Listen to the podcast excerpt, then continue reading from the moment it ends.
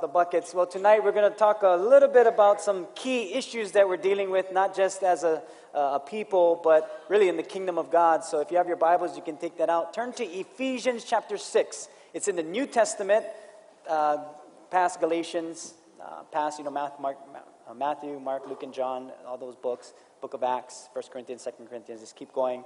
1 Timothy, 2 Timothy, you'll find it. If you can't find it and you you have a, like an iPad or an iPhone, uh, you can cheat or get there quicker. You guys are so calm tonight. Isn't it good to worship God together, though? So awesome. I love it. So, Ephesians chapter 6. And uh, let me just start in verse 14.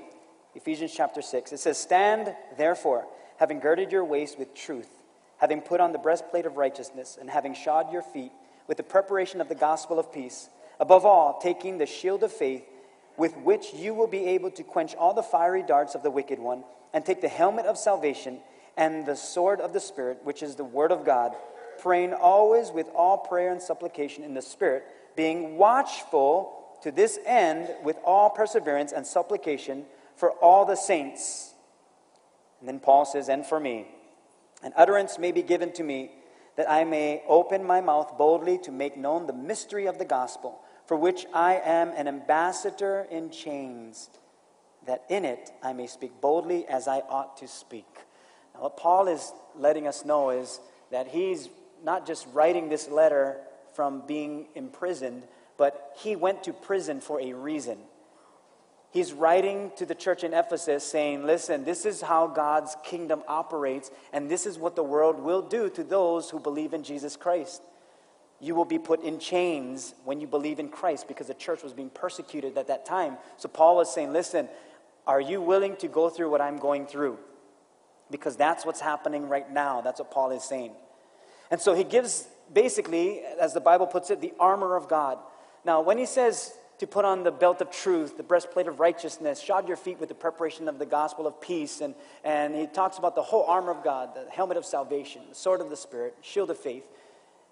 There must be a reason why he's giving us that much armor. I mean, I don't know if you had your children when they were young and they were going to play football or something. You made sure that they had all their gear on. And you made sure they had their shoulder pads and all their padding on, their shoes, their cleats, their helmet. And then the final one, the referee would say before the game would start, he would tell all the players, put your mouthpieces in. You'd make sure that your whole gear is there. And there's a reason for that. It's so that you could be protected from when the opponent would hit you. That's what a caring parent would do. You'd make sure that the child is dressed up. The coach, a caring coach, would put the, make sure that their players have the right gear. The referee would make sure that the players have the right gear, especially their mouthpiece. Any caring person would make sure because they know, they know they're going to take some hits. Now, what Paul is saying here is here's some gear that you're going to need. It's kind of like saying, okay, so why so extreme, Paul? I mean, why didn't you just say, take your shirt, shoes, and go get them? Why, why was it, why does it have to be like a full armory type of thing? Well, before that, he says this. He says, Finally, my brethren, this is in verse 10. Finally, my brethren, be strong in the Lord and in the power of his might. And he says this Put on the whole armor of God that you may be able to stand against the wiles of the devil. And then here it is. Here's the reason.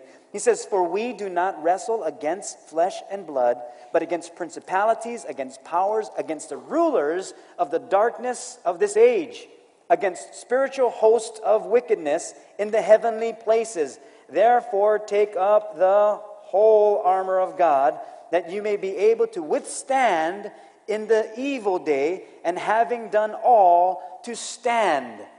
Now, the Bible is saying stand a couple of times, which kind of pops out if you're ever doing like a Bible study of some kind, or, or maybe you're doing your devotions, and maybe that word would stick out. And you're wondering, why would the Bible say to stand? Because sometimes I think we believe that we're supposed to attack the devil.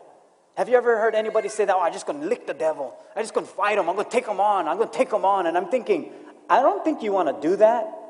I don't, I don't know if you want to actually, you know, stand toe to toe with the devil and say, Come on, I'll take you on. And, and because we have a misconception of who the devil is, first of all, he's a defeated foe. So you're wasting your energy. Yes, there is spiritual warfare, and yes, you need to resist the devil and flee.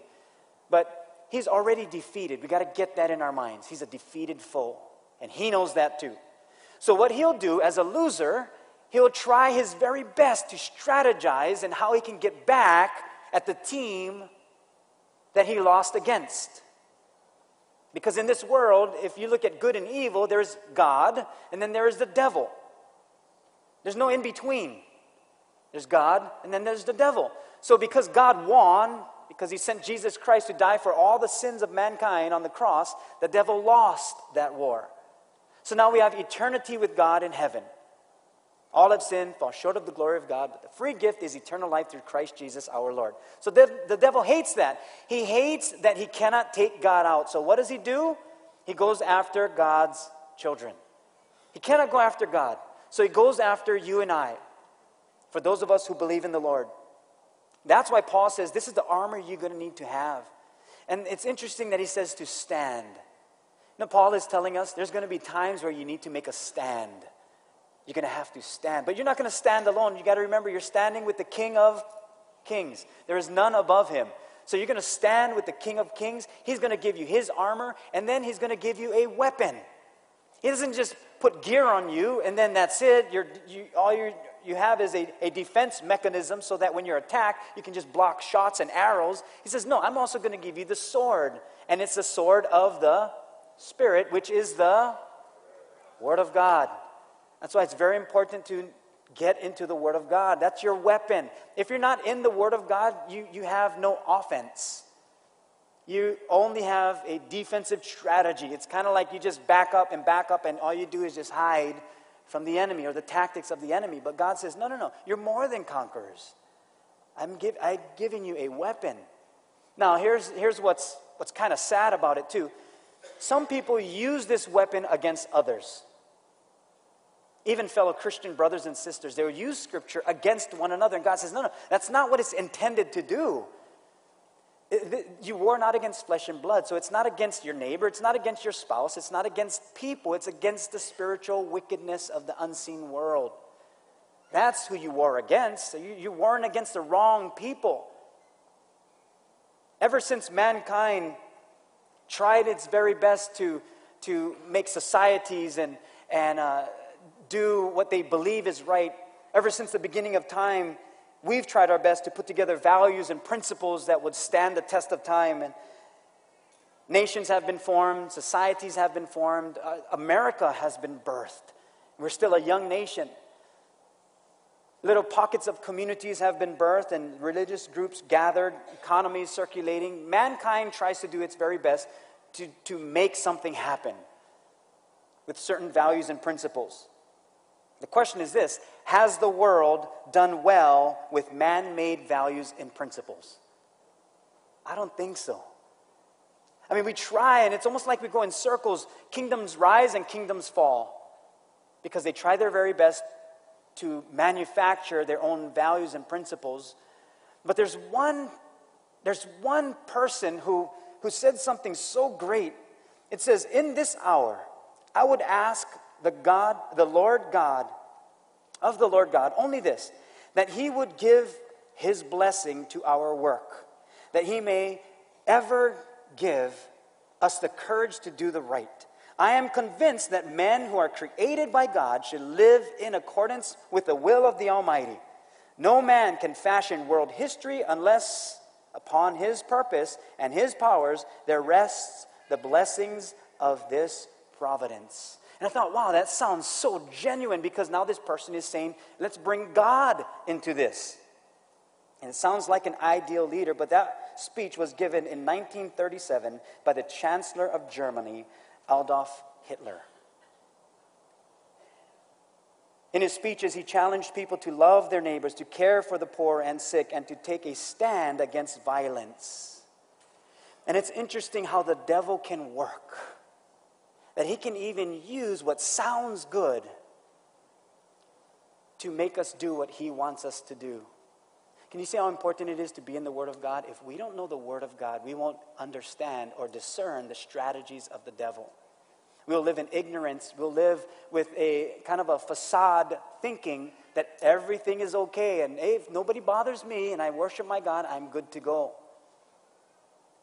But again, if we live with man made values and principles, it'll soon come to a place where we see that it is man made because it won't last.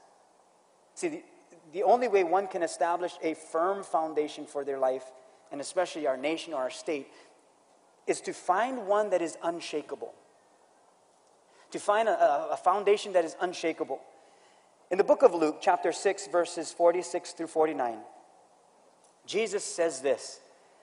He says, So why do you keep calling me Lord, Lord, when you don't do what I say? I, I will show you what it's like when someone comes to me, listens to my teaching, and then follows it. It is like a person building a house who digs deep and lays the foundation on solid rock. When the flood waters rise and break against that house, it stands firm because it is well built. But anyone who hears and doesn't obey is like a person who builds a house without a foundation. When the floods sweep down against that house, it will collapse into a heap of ruins. How many of you ever built sand castles before? You built sand castles. Maybe here in Hilo, you built rock wall castles. Yeah, we have different kinds of sand over here. When I first moved up here, I thought, what kind of sand is this? It's dirty. Yeah, I can't build nothing with this.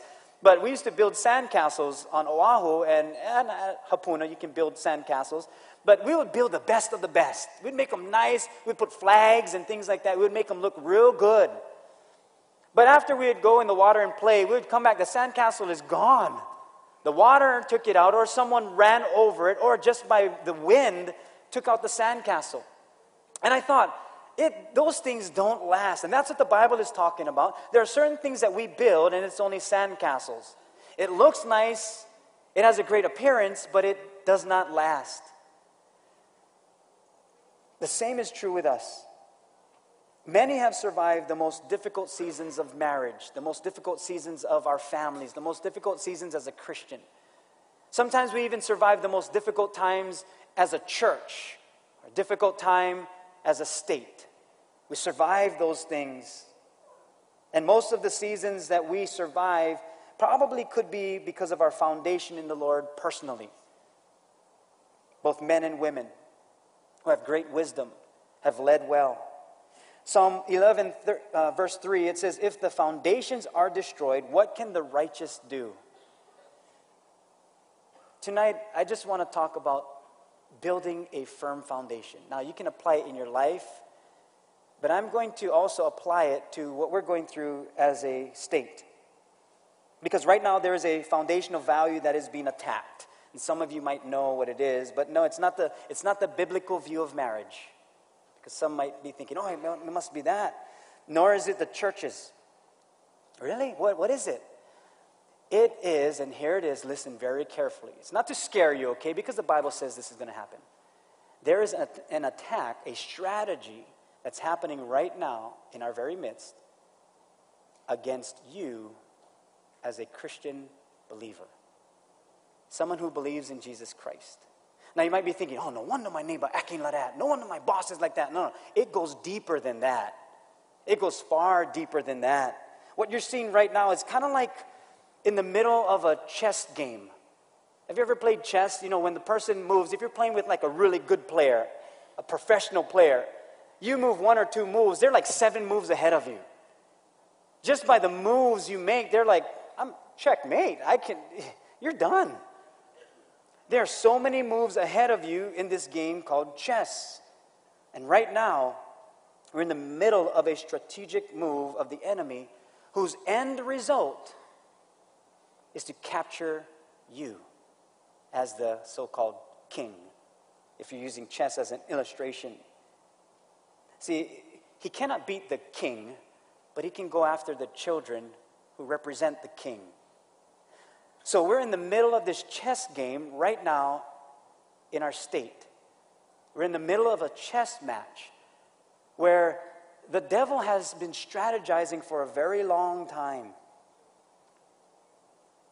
And what we're seeing is, is a culmination of efforts being done, strategies that are put together that hasn't been done in the past year or so. It's probably specifically for our state in the past 30 years in what we're seeing right now. The Bible says in John 10:10, 10, 10, you know this scripture, that the thief does not come except to steal, kill, and to destroy. But what did Jesus say? I have come that they may have life and they may have it more abundantly. See, in the next 40 days, in the next 40 days, if you pay attention to what's happening around you, what's happening in our state, we're going to learn what we need to do short term and long term concerning being the church God has made us to be. Matthew 5 13 through 16, it says, You are the salt of the earth, but if the salt loses its flavor, how shall it be seasoned? Is it then good for nothing but to be thrown out and trampled underfoot by men? You are the light of the world. A city that is set on a hill cannot be hidden, nor do they light a lamp and put it under a basket, but on a lampstand, and it gives light to all who are in the house. Let your light so shine before men that they may see your good works and glorify your Father in heaven.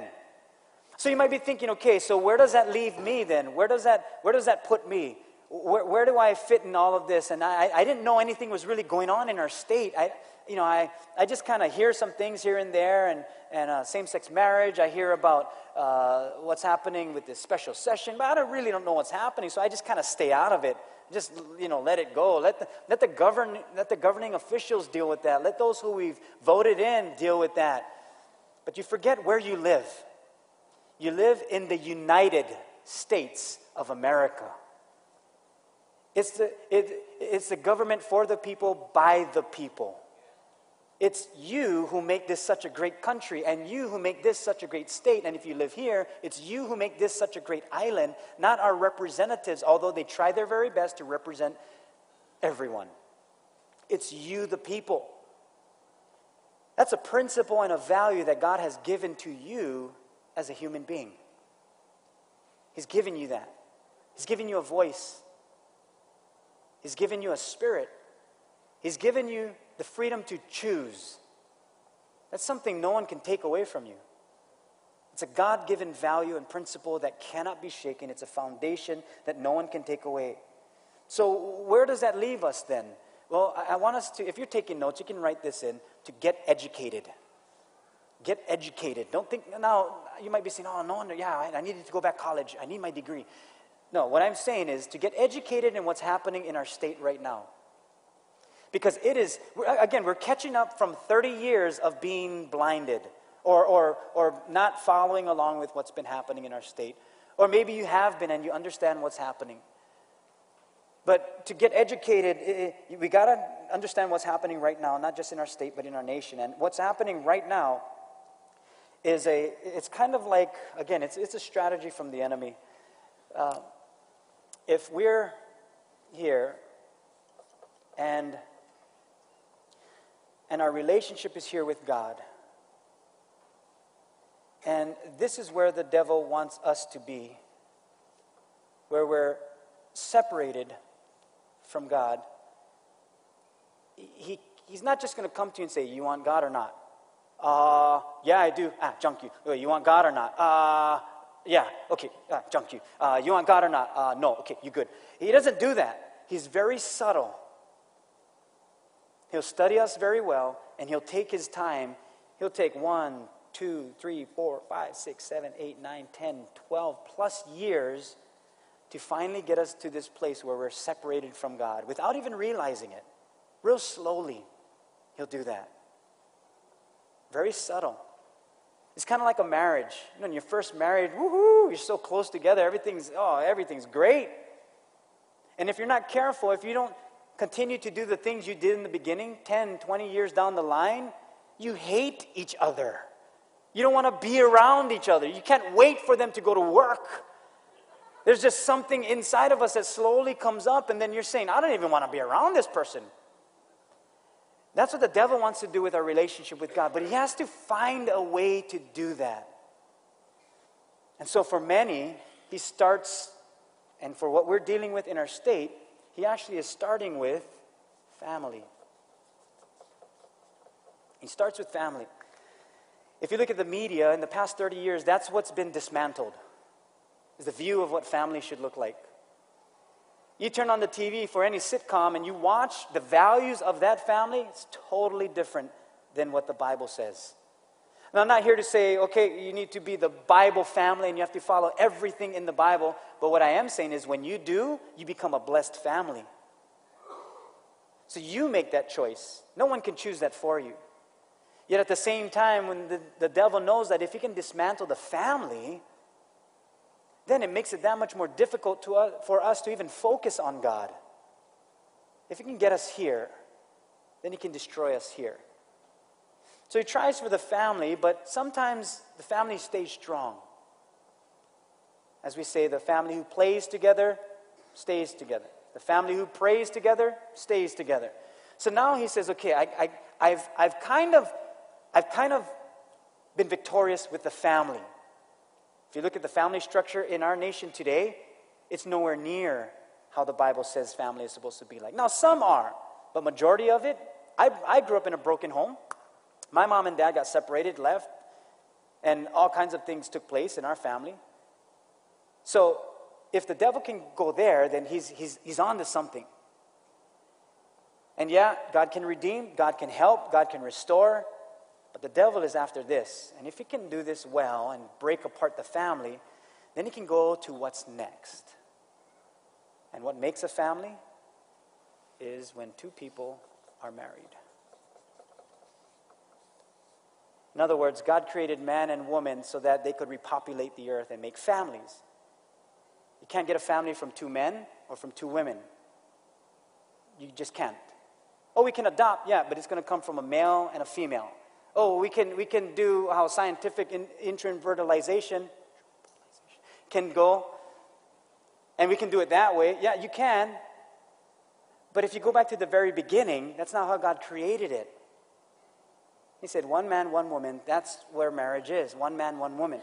So now the devil says, hmm, that's blocking me from doing this. So if I can get you here and then have this not be of value, then it'll be whatever. It'll be whatever. Now, what we're dealing with in our state right now is, and you might be hearing about this special session, that uh, same sex marriage may become a law. So there's a bill right now in place for it to become a law, and there's certain things in there that's going to uh, put you and I, as believers, in such a difficult situation because you give the rights to one group, you take away the rights from another group. And we have the freedom of religion, or to practice our freedom uh, thereof, the freedom of religion. And if we, if we don't put certain things in this bill, then your business, this church, the way we function will be completely different if this law is passed. That's why we got to get educated on what it exactly says in the bill. So, as we go through these next couple of weeks, I'll give you more and more information on where we are uh, concerning this uh, special session that's happening. And in, in, on October 28, exactly October 28 of next month, the governor is calling the special session together to pass the law on same gender marriage with the rights swung on the extreme side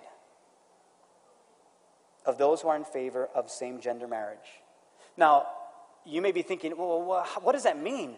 Well, not only are the rights of those who believe in same gender marriage will be given, but even above and beyond their rights will be given. For instance, if they get married in another state and come here, they can get divorced here.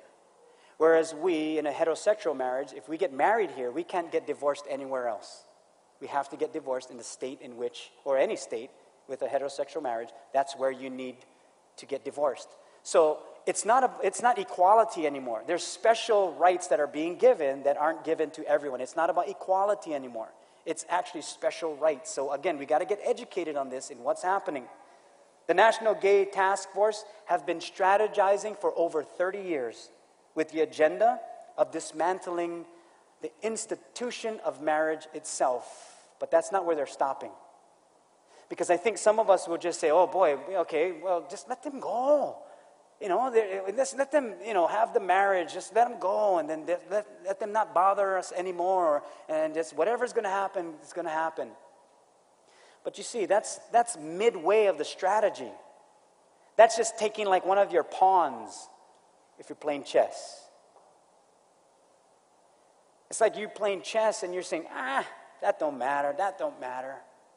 Let them go. Let them take that. Let them take that. Let them take the queen. Let them take the rook. Let them take the knight. It's no big deal. But that's not their strategy. The strategy is not to get the pawn. The strategy is not to just get marriage. It's so much bigger than that. They want to dismantle marriage so that they can go after you as a Christian believer. But we got to understand this. I want us to watch this video, and it's about almost three minutes long. And uh, it's just going to give us just uh, an insight on what's happening right now. Uh, let me just say this, okay? Because I, I have some friends who are gay, some friends who live the homosexual lifestyle. And they're like, I don't even know what, what to do. They're, they don't know what to do. Uh, some are saying that I'm all for, you know, uh, same-sex marriage. And so even my friends who don't know what to do, we as Christians, God has given us the citizenship of heaven to love people beyond what they believe because God loves every single person. And so we got to keep in mind that we were not warring against the person. Otherwise, when all is said and done, even if this doesn't become a law and all is said and done, then are we still reaching out to people who need Jesus? Are we still saying we love people regardless of what they believe or their sexual orientation? Are we still going to love people into the kingdom? You see, we can even get duped into believing that we so called won if this never comes a law, if this, this never becomes a law. But what good is it to vote down the law but never be able to reach out to someone who's living a homosexual lifestyle? What good is it if we're still not reaching out to people who desperately need Jesus like you and I do? So we're going to watch this video and then we'll continue. It's about three minutes long. Uh, we can take a look at this. So I don't know if you caught exactly what she said, but she said she has five parents. And they kind of form their own ideal of family. That I, I believe she said that, the, and the third is the biological child of her current partner, which is her brother. So it, it's not only about marriage, it's about dismantling marriage, dismantling the view of family, kind of like making up your own way of how you want family to be. Now, the Bible says this in 1 Timothy 4, verses 1 through 3. It says, Now the Holy Spirit tells us clearly that in the last times some will turn away from the true faith and will follow deceptive spirits and teachings that come from demons. These people are hypocrites and liars, and their consciences are dead. They will say it is wrong to be married. She, what, what this person was saying, Masha was saying, is that the whole idea of the institution of marriage should be done away with in its entirety. Just done away with. But how will this be resolved? How, so what do we do? I mean, you have people like this. You have you have the the whole coalition uh, backed by a lot of uh, wealthy people you have major companies backing up these uh, gay activists and, and, and moving forward with what we're seeing right now, midway. Where does that leave us? How do we, how do we respond to this? How does this, how does this be resolved? Well, the church, first of all, needs to be the church. We cannot sit in a room like this, amening all the time and doing nothing about it. It's just simply put. There's no sense of us being in this building saying yes to God, going out there and saying no to everything He asks us to do. It's that simple. The church needs to be the church. And if you need to, because I have, I went to God and say, Lord, forgive me. I have not been who you've made me to be. I've been silent. I have not been educated. I just kind of went with the, oh, God comes, He saves, and go save people. That's what I've been doing. But it's more to it than that. He said, in the last days, even, even in the area of marriage, Or that was the first kind of act that God did when it came to people. He brought these two together. And even that will be dismantled. So the church needs to be the church. 2 Timothy 3:12 tells us this. Indeed, all who desire to live godly in Christ Jesus will be persecuted. Will be persecuted. That's what Paul was speaking from, from being persecuted. There are certain steps that need to take uh, that need to be taken in order for us to protect our freedom of religion. And you may have a difficult time with this. You may have family members that are dealing with this, and, and you're thinking, boy, if I take a stand, then what if people don't like me? What if people turn away? Again, all who desire to live godly in Christ Jesus will be persecuted. So, what Jesus is saying is, it's going to happen. You will be persecuted for your faith in me unless unless you deny me. Unless you deny me. Because if you deny me, you're not someone who desires to live godly in Christ Jesus. So if you don't want to be persecuted, then it's simple. Don't believe in Jesus Christ and don't show it. But I think, I truly believe, I truly believe that you and I have a genuine relationship with Jesus Christ to the point where we understand what he did for us death on the cross, so that we could have eternal life. But He also has given us the Holy Spirit not to make us feel good. He gave us the Holy Spirit because we, we're going to need His help. We're actually going to need His help. The First Amendment tells us Congress shall make no law respecting an establishment of religion or prohibiting the free exercise thereof, or abridging the freedom of speech or of the press or the right of the people peaceably to assemble and to petition the government for a redress of grievances. In other words, if the government is making some mistakes, we got to do something about it. We have to do something about it. We need to make a stand, not just for us today, but for our children and our children's children. Some of you have grandchildren, I have three. I want to do a good job today for them tomorrow. I don't want them to come to me one day and say, Papa, what did you do? I mean, you, you, were, you were part of this thing. Why, why didn't you say anything? Why didn't you do anything? What did you do? I want to look them in the eye and say, I did everything possible. I even was persecuted. I went to jail because of what I stood for, because I believed in this next generation and generations beyond. I want to be able to say that to my children's children. Because those who are who desire to live godly in Christ Jesus will be persecuted. The question is, are you willing to be persecuted for your belief in Jesus Christ? That's really the question. Are you willing? Or does it just sound good right now? Here's a couple steps that we will be doing, and, and if you need help with this, you can let us know. In fact, tonight we're going to be doing a couple things. Uh, but the first thing, and some of you have done this, don't stop. Keep doing this to email, call, or visit your representatives and senators. So you're going to email or contact, call, and visit reps and senators because they're the ones who are supposed to represent us. And it's interesting, on the way out, you should be um, given a, a, a, flyer. Some of you already got one of those. But it will show you all of the representatives and senators who say yes and no. And here's, here's what's daunting and almost surprising, but almost not surprising. They're actually saying yes or no personally. Did you get that? As our representatives, they're saying yes or no to this bill personally. Even though the majority of the people that they represent say we don't want this into law, they personally want this into law. So, in other words, if they're not representing you, they're not your representative. Don't vote for them again. It's just that simple. This is the government of the people, by the people. We cannot forget that. You know, now history is coming back to me. I wish I paid attention. But we still have time. So we have computers available tonight, and if you need help to do that, we can help you walk through the process. We have some computers set up in our fellowship hall. Uh, some of you may not have access to the computer, or you're wondering, I don't even know how to do this. It'll only take a couple minutes just to email, because we have to open up from your email account, whether it's you know whatever email uh, you use and we can help you with that. Also, the flyers on the way out that you can grab, and we should have on either side uh, that you can take uh, with you. And that will uh, let you know who you can contact, who is in your district, and who your representative is. Now, and then the second thing is to write letters to the editor. Just write to the newspapers.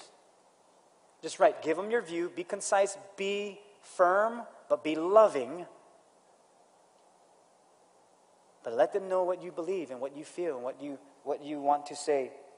And then the third thing is to pray and fast. To pray and fast.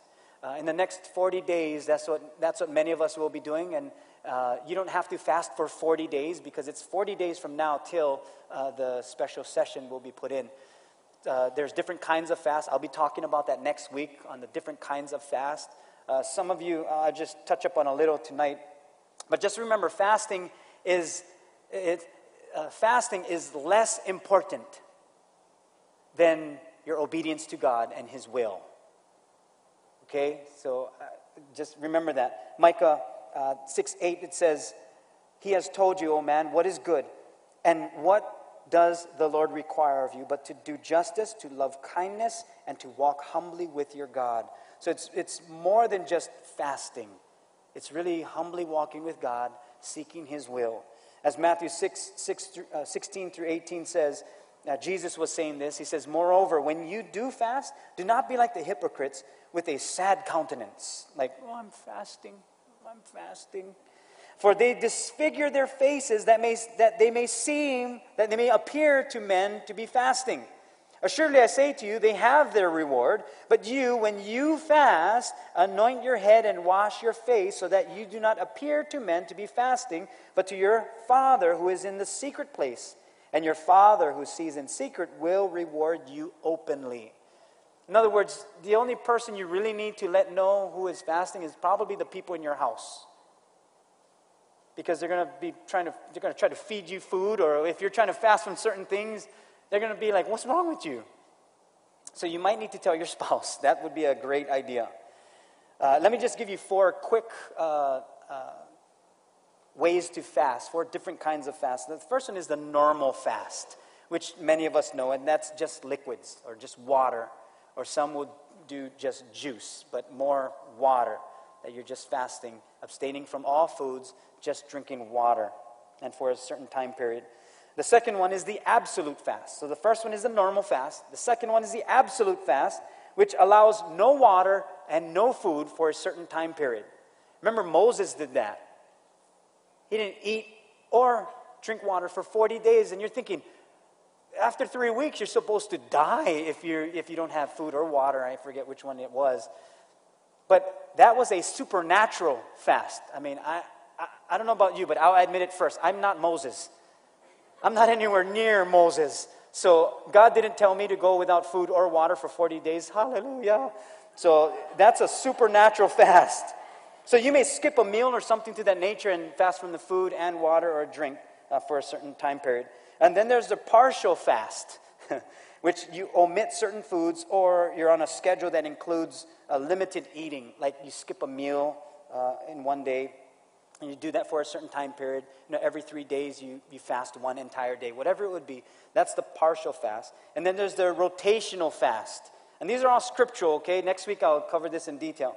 But eating or omitting certain families of foods, like grains every fourth day, uh, you know, uh, breads or rice or you know meats every so uh, much amount of days. So the various food families are rotated so you have some kind of food available to you each day. So there are those different ones. So the normal fast, absolute fast, partial fast, rotational fast.